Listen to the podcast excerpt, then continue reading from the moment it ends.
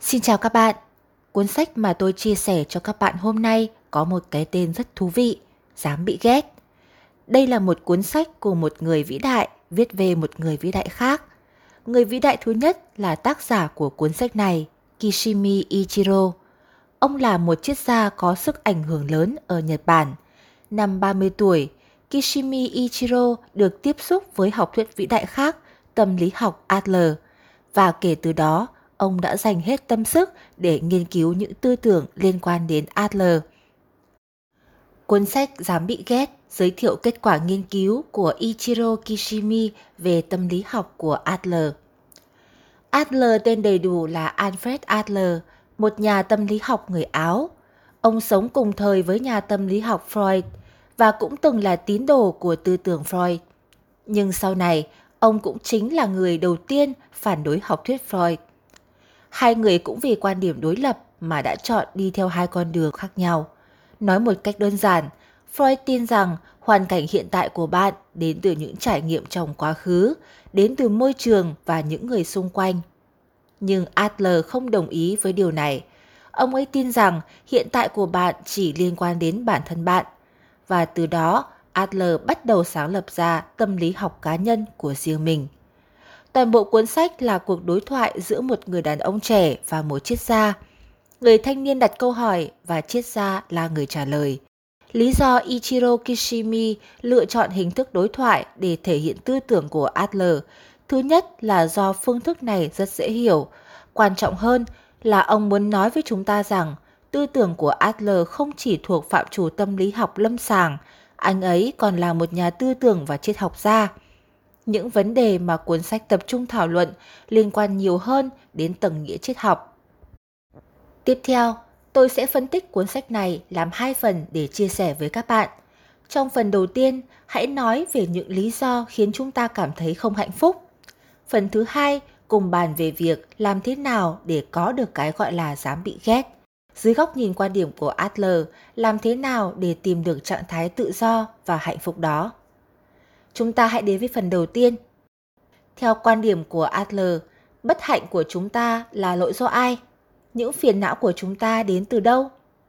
Trước khi trả lời câu hỏi này, chúng ta cần nói về một trong những tư tưởng cốt lõi của Adler, đó là bạn có thể đưa ra lựa chọn của riêng mình. Cụ thể hơn, cuộc sống của bạn không phải do người khác ban tặng mà do chính bạn lựa chọn. Lựa chọn của bạn không liên quan đến bất kỳ cá nhân nào và cũng không liên quan gì đến những việc đã xảy ra trong quá khứ. Đây là điểm khác biệt cơ bản nhất giữa Adler và Freud. Lấy ví dụ, trong cuốn sách này, tác giả đề cập đến một nữ sinh. Nỗi đau khổ của cô ấy là cô ấy sợ gặp người khác, cứ đứng trước người khác là đỏ mặt. Cô ấy nói rằng dù thế nào thì cô ấy cũng muốn trị khỏi chứng đỏ mặt này. Nhà triết học hỏi cô, nếu chứng đỏ mặt này được chữa khỏi, cô muốn làm gì? Cô gái trả lời rằng cô thích một anh chàng, rất muốn được ở bên người ấy. Nhưng vì chứng bệnh đỏ mặt này nên cô chưa dám bày tỏ tâm ý của mình. Cô còn nói chỉ cần chữa khỏi chứng bệnh này, cô sẽ ngay lập tức tỏ tình với anh. Nghe đến đây, phản ứng đầu tiên của bạn chắc là sao cô gái này khổ thế? Ai đã khiến cô ấy bị như thế? Có thể vì đã từng bị cha mẹ đối xử nghiệt ngã tệ bạc từ nhỏ, khiến cho cô sợ hãi khi nhìn thấy người lạ, cũng có thể là do đã từng quá tổn thương trong tình yêu. Nếu bạn nghĩ như vậy, Freud sẽ rất đồng ý với quan điểm của bạn đấy. Có vẻ khá hợp lý khi dựa vào những việc đã xảy ra trong quá khứ, đặc biệt là chấn thương tâm lý thời thơ ấu để giải thích cho sự bất hạnh và đau khổ trong hiện tại. Tuy nhiên, Adler không nghĩ vậy. Adler cho rằng nếu chúng ta chỉ dựa vào những lý do trong quá khứ để giải thích mọi thứ, chúng ta sẽ rơi vào một nhận định tuyệt đối. Hiện tại và thậm chí cả tương lai của chúng ta đều được quyết định bởi những việc đã xảy ra trong quá khứ và không thể thay đổi được. Quan điểm này được gọi là thuyết nguyên nhân. Trái ngược với thuyết nguyên nhân, Adler ủng hộ mục đích luận.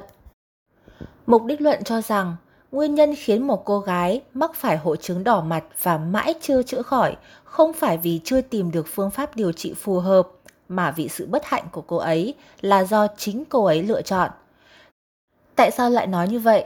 Theo quan điểm của Adler, Điều mà các cô gái sợ và muốn trốn tránh nhất là bị người mình thích từ chối. Đó là đòn giáng và sự tự phủ nhận bản thân mà mỗi cá nhân đều có thể gặp phải khi bị thất tình. Nhưng chỉ cần có hội chứng đỏ mặt, cô ấy sẽ nghĩ lý do khiến mình không thể ở bên anh ấy là vì hội chứng đỏ mặt này.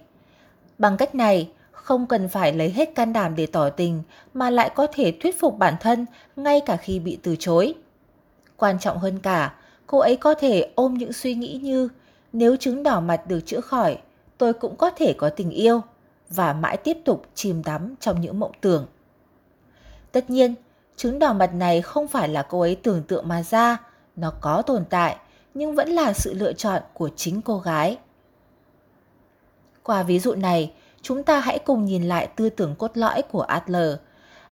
Adler nói rằng lý do bạn bây giờ không hạnh phúc chính là vì bạn đã tự mình chọn sự bất hạnh.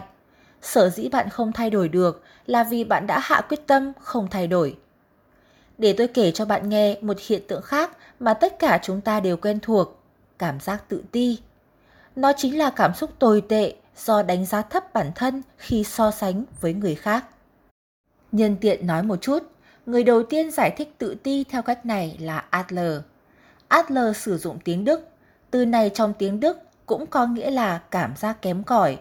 Nó là một từ nói về sự đánh giá về giá trị bản thân, tức là cảm thấy rằng bản thân mình là không có giá trị và tầm thường. Theo quan điểm của Adler, trên thực tế mọi người đều có cảm giác tự ti. Tuy nhiên, đó không phải là điều gì xấu cả. Tại sao vậy? Adler nói rằng loài người chúng ta sống trong thế giới này như một sinh vật bất lực. Chúng ta đều muốn thoát khỏi trạng thái bất lực này.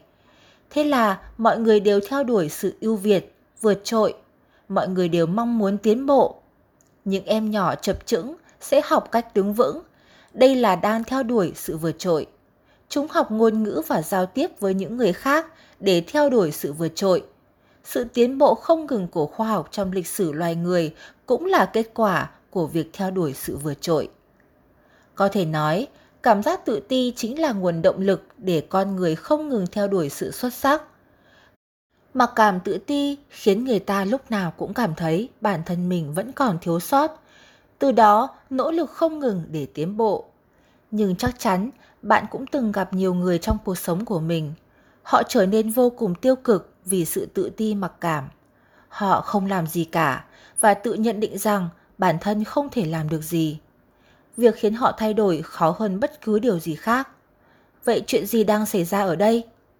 Adler cho rằng không nên gọi tình trạng này là cảm giác tự ti, mà nên gọi là phức cảm tự ti.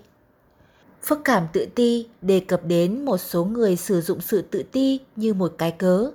Nó giống như tôi không có người yêu vì tôi không xinh đẹp, hoặc tôi không thể thành công vì trình độ học vấn thấp. Cách nói cường điệu vì có A nên không thể đạt được B này đã vượt qua ngoài phạm trù của cảm giác tự ti, mà là một loại phức cảm tự ti.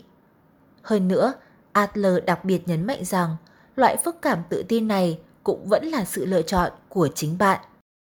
Nghe đến đây, bạn có thể hỏi, tại sao một số người lại chọn phức cảm tự ti làm tấm chắn bảo vệ cho mình? Nếu dùng một câu để giải đáp cho điều này, thì đó là tất cả bọn họ đều né tránh bị tổn thương trong mối quan hệ với người khác. Theo quan điểm của Adler, mối quan hệ giữa các cá nhân là nguồn gốc của mọi phiền não và đem đến cảm xúc tồi tệ. Vì sao lại vậy?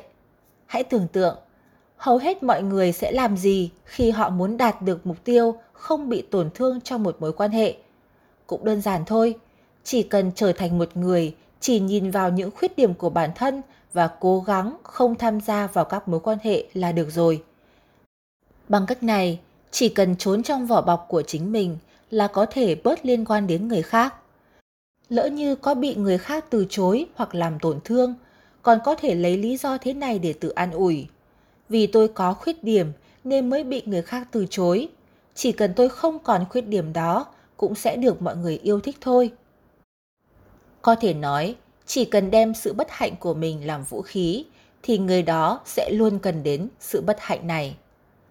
Những phiền não do các quan hệ cá nhân đem đến, ngoài phức cảm tự ti, còn có một dạng tâm lý chung thường gặp, đó là phức cảm vượt trội.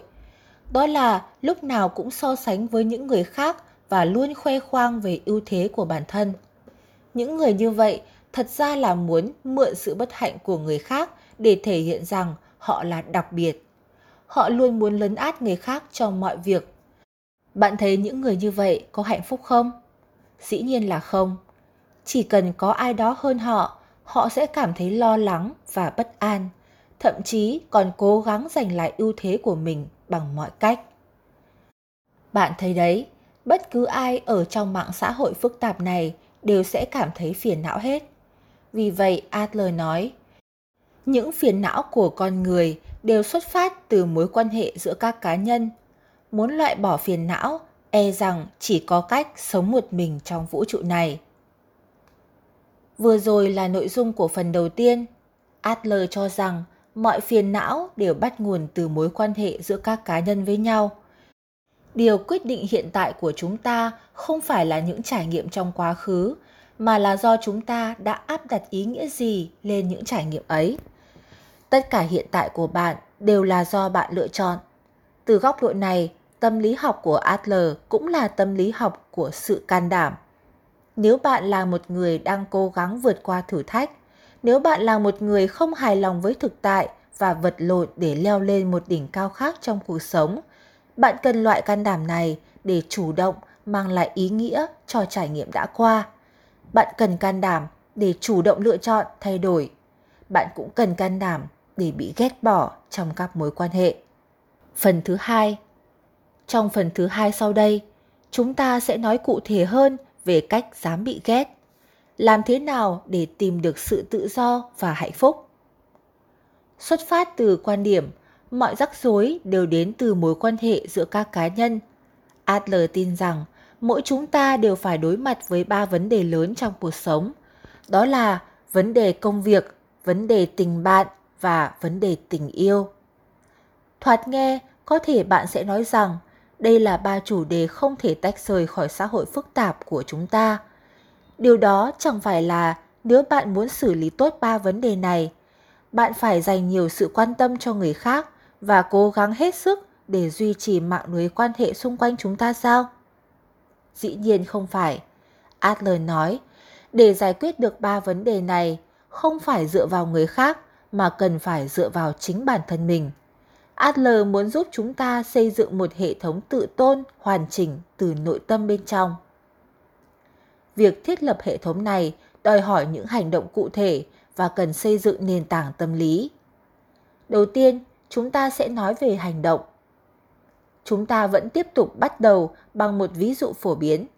Có một đứa trẻ không thích học, lên lớp không nghe giảng, về nhà không chịu làm bài tập, ngày nào cũng chỉ chơi game. Nếu bạn là cha mẹ của bé thì bạn sẽ làm gì?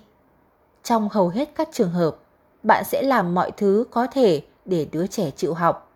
Tham gia các lớp học thêm, thuê gia sư dạy kèm. Đôi lúc không thể tránh khỏi việc kè kè bên cạnh ép học. Không làm xong bài tập thì sẽ bị phạt hoặc đánh đòn. Nhưng kết quả thì bạn biết rồi đấy. Đối với cách ép buộc này, gần như không thể cho đứa trẻ tự muốn học. Đương nhiên, sẽ có những bậc cha mẹ tập trung vào việc làm thế nào để tạo hứng thú học tập cho con em mình. Nhưng theo tư tưởng của Adler, điều đó không quan trọng. Điều đầu tiên bạn phải quan tâm không phải là mục đích làm sao để cho con học, mà phải là con có học hay không, đây là vấn đề của ai. Học tập là vấn đề của bản thân đứa trẻ. Ngược lại, cha mẹ bắt trẻ học là sự can thiệp tùy tiện vào chuyện của người khác. Điều này chắc chắn không tránh khỏi xung đột. Chúng ta phải phân tách vấn đề của chính mình và vấn đề của những người khác. Như chúng ta đã đề cập trước đó, Adler đã nói rằng mọi phiền não đều đến từ mối quan hệ giữa các cá nhân. Ở đây chúng ta có thể đi xa hơn một bước. Những phiền não do mối quan hệ giữa các cá nhân thực ra đều bắt nguồn từ việc tự ý can thiệp vào vấn đề của người khác hoặc do vấn đề của bản thân bị người khác can thiệp. Chỉ cần thực hiện được phân tách vấn đề, mối quan hệ giữa các cá nhân với nhau sẽ có sự thay đổi to lớn. Nói tới đây, có lẽ bạn vẫn không đồng ý rằng việc cho trẻ học là trách nhiệm và nghĩa vụ của cha mẹ. Ít nhất, đó phải là một vấn đề chung của cả cha mẹ và con cái, chứ làm sao có thể coi là chuyện bố mẹ tùy tiện xen vào. Thực ra thì rất đơn giản. Khi phán đoán đối tượng của vấn đề là ai, bạn chỉ cần suy nghĩ một vấn đề. Cuối cùng, ai sẽ là người gánh chịu hậu quả của sự lựa chọn này? Nếu đứa trẻ chọn không học hành, thì những hậu quả như điểm không đạt yêu cầu, không vào được trường tốt, cuối cùng người gánh chịu hậu quả không phải là cha mẹ mà là chính đứa trẻ. Vì vậy, việc học là vấn đề của bản thân đứa trẻ. Nhưng cũng cần lưu ý điều này không có nghĩa là tâm lý học của Adler là sự tự do theo nghĩa bỏ mặc. Tự do theo nghĩa bỏ mặc là thái độ không biết, cũng không muốn biết trẻ đang làm gì. Adler ủng hộ việc bảo vệ trẻ em dựa trên sự hiểu biết về những gì chúng đang làm. Cha mẹ phải luôn sẵn sàng hỗ trợ đầy đủ cho con cái. Khi đứa trẻ không nhờ bạn giúp đỡ thì không nên chỉ tay năm ngón. Đây là phân tách vấn đề. Bạn cần phân tách giữa vấn đề giúp đứa trẻ thành công và vấn đề đứa trẻ có trách nhiệm thế nào với việc học tập của bản thân nó. Phân tách vấn đề là một phần quan trọng trong việc thiết lập hệ thống tự tôn từ bên trong và nó cũng là kim chỉ nam hành động hết sức cụ thể. Sau khi nói về phương diện hành động, chúng ta cùng bàn về làm thế nào để thiết lập hệ thống tự tôn bên trong này ở phương diện tâm lý một cách ổn định. Chúng ta đều biết rằng loài người là loài động vật mang tính xã hội, đương nhiên sẽ thích được công nhận. Không ai thích cảm giác bị người khác chỉ trích hoặc ghét bỏ. Chúng ta có thể làm một thí nghiệm tư tưởng như sau. Bắt đầu từ bản chất con người là thích được công nhận và ghét bị bài xích. Chúng ta cần làm gì nếu không muốn bị ai ghét? Đáp án hiệu quả duy nhất đó là nhìn sắc mặt của người khác và thể hiện lòng trung thành với mọi người mà bạn có thể tiếp cận. Ví dụ, xung quanh có 10 người thì hãy đảm bảo với cả 10 người rằng tôi sẽ cố gắng làm bạn thấy hài lòng. Nhưng hãy lưu ý rằng có một sự mâu thuẫn lớn đang chờ đợi bạn ở thời điểm này. Vì khi không muốn bị ghét nên bạn sẽ tỏ ra trung thành với cả 10 người này. Nhưng thực tế, thường không ai có thể khiến tất cả mọi người đều hài lòng. Lời hứa trước đó sẽ bị phá bỏ trong thời gian ngắn. Và kết quả là bạn sẽ bị mất uy tín và khiến bản thân cảm thấy khổ cực hơn.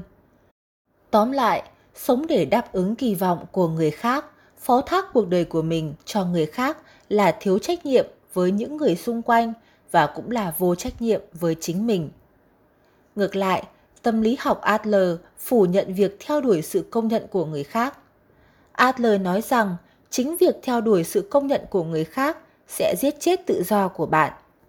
Chúng ta không sống để đáp ứng kỳ vọng của người khác, người khác cũng không phải sống để đáp ứng kỳ vọng của bạn. Nếu bạn mù quáng tìm kiếm sự công nhận và quan tâm đến đánh giá của người khác, cuối cùng bạn sẽ giống như sống trong cuộc đời của người khác vậy. Do đó, theo quan điểm của Adler, sự tự do thực sự là có dũng khí để bị người khác ghét bỏ.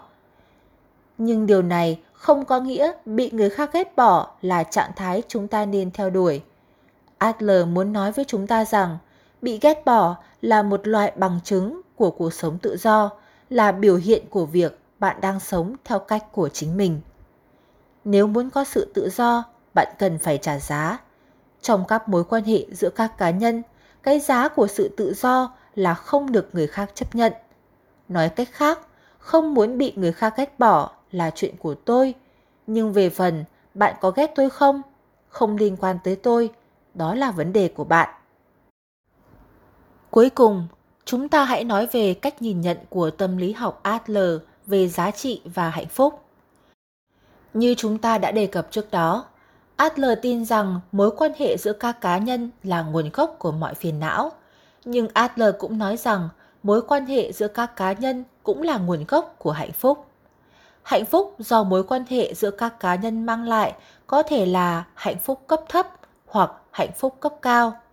Hạnh phúc ở mức độ thấp đến từ sự so sánh giữa các cá nhân với nhau. Ví dụ, khi còn đi học, điểm thi của bạn tốt hơn các bạn khác trong lớp.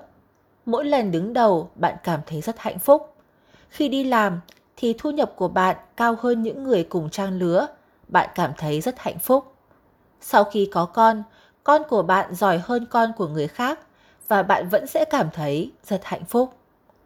Tuy nhiên, Adler nói, loại hạnh phúc này chỉ được coi là một loại hạnh phúc cấp thấp. Hạnh phúc của bạn phải dựa trên sự không hạnh phúc nào đó của người khác.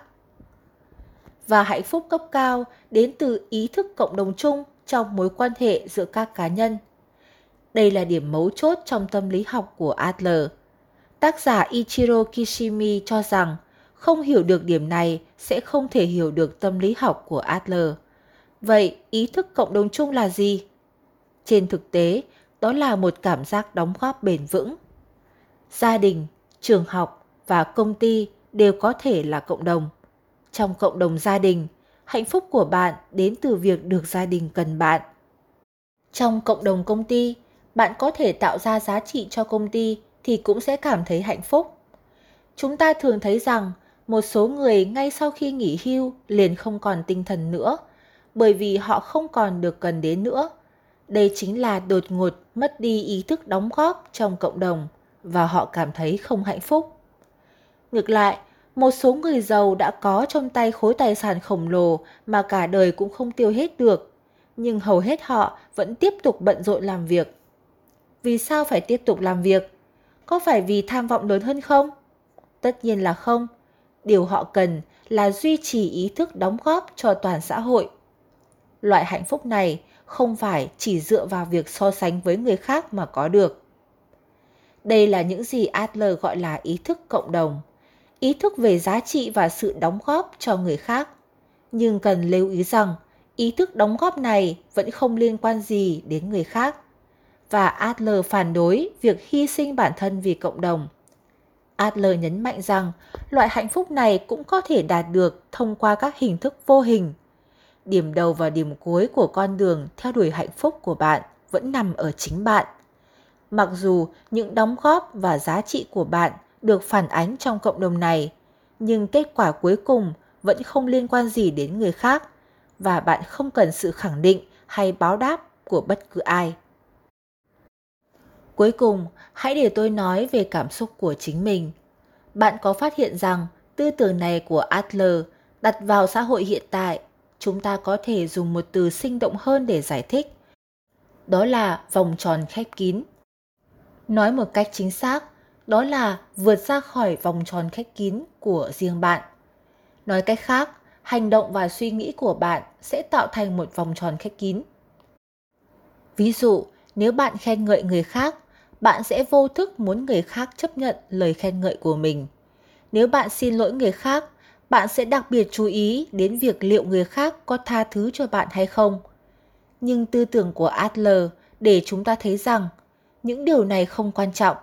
Điều quan trọng là bạn tin rằng bạn làm như vậy là đúng. Việc làm như vậy là có ý nghĩa. Những người tài giỏi khi xin lỗi không hề để ý đến việc có thể giành lại được lòng tin hay không, mà là mình muốn trở thành người như thế nào. Những người tài giỏi xin lỗi cũng chính là từ sự việc này mình có được bài học gì, tiến bộ như thế nào. Họ sẽ không kiểm soát việc đối phương có tha thứ hay không, họ chỉ kiểm soát bản thân mình. Đây có thể chính là tinh thần tinh anh mà thời đại chúng ta không thể thiếu. Cuối cùng, tác giả của cuốn sách này, Ichiro Kishimi, cũng đề cập rằng để thực sự hiểu được tâm lý học của Adler, cần phải mất thời gian tương đương với một nửa số tuổi của bản thân bạn. Nói cách khác, nếu bạn bắt đầu học ở tuổi 40, bạn sẽ mất 20 năm để học. Hơn 20 phút nghe cuốn sách là không đủ để tóm tắt một cách toàn diện những tư tưởng triết học của Adler. Nếu bạn cũng quan tâm đến học thuyết này, bạn hoàn toàn có thể tìm đọc bản gốc. Nếu bạn tìm thấy những ý tưởng có giá trị từ cuốn sách, hoàn nghênh bạn để lại chia sẻ dưới phần bình luận.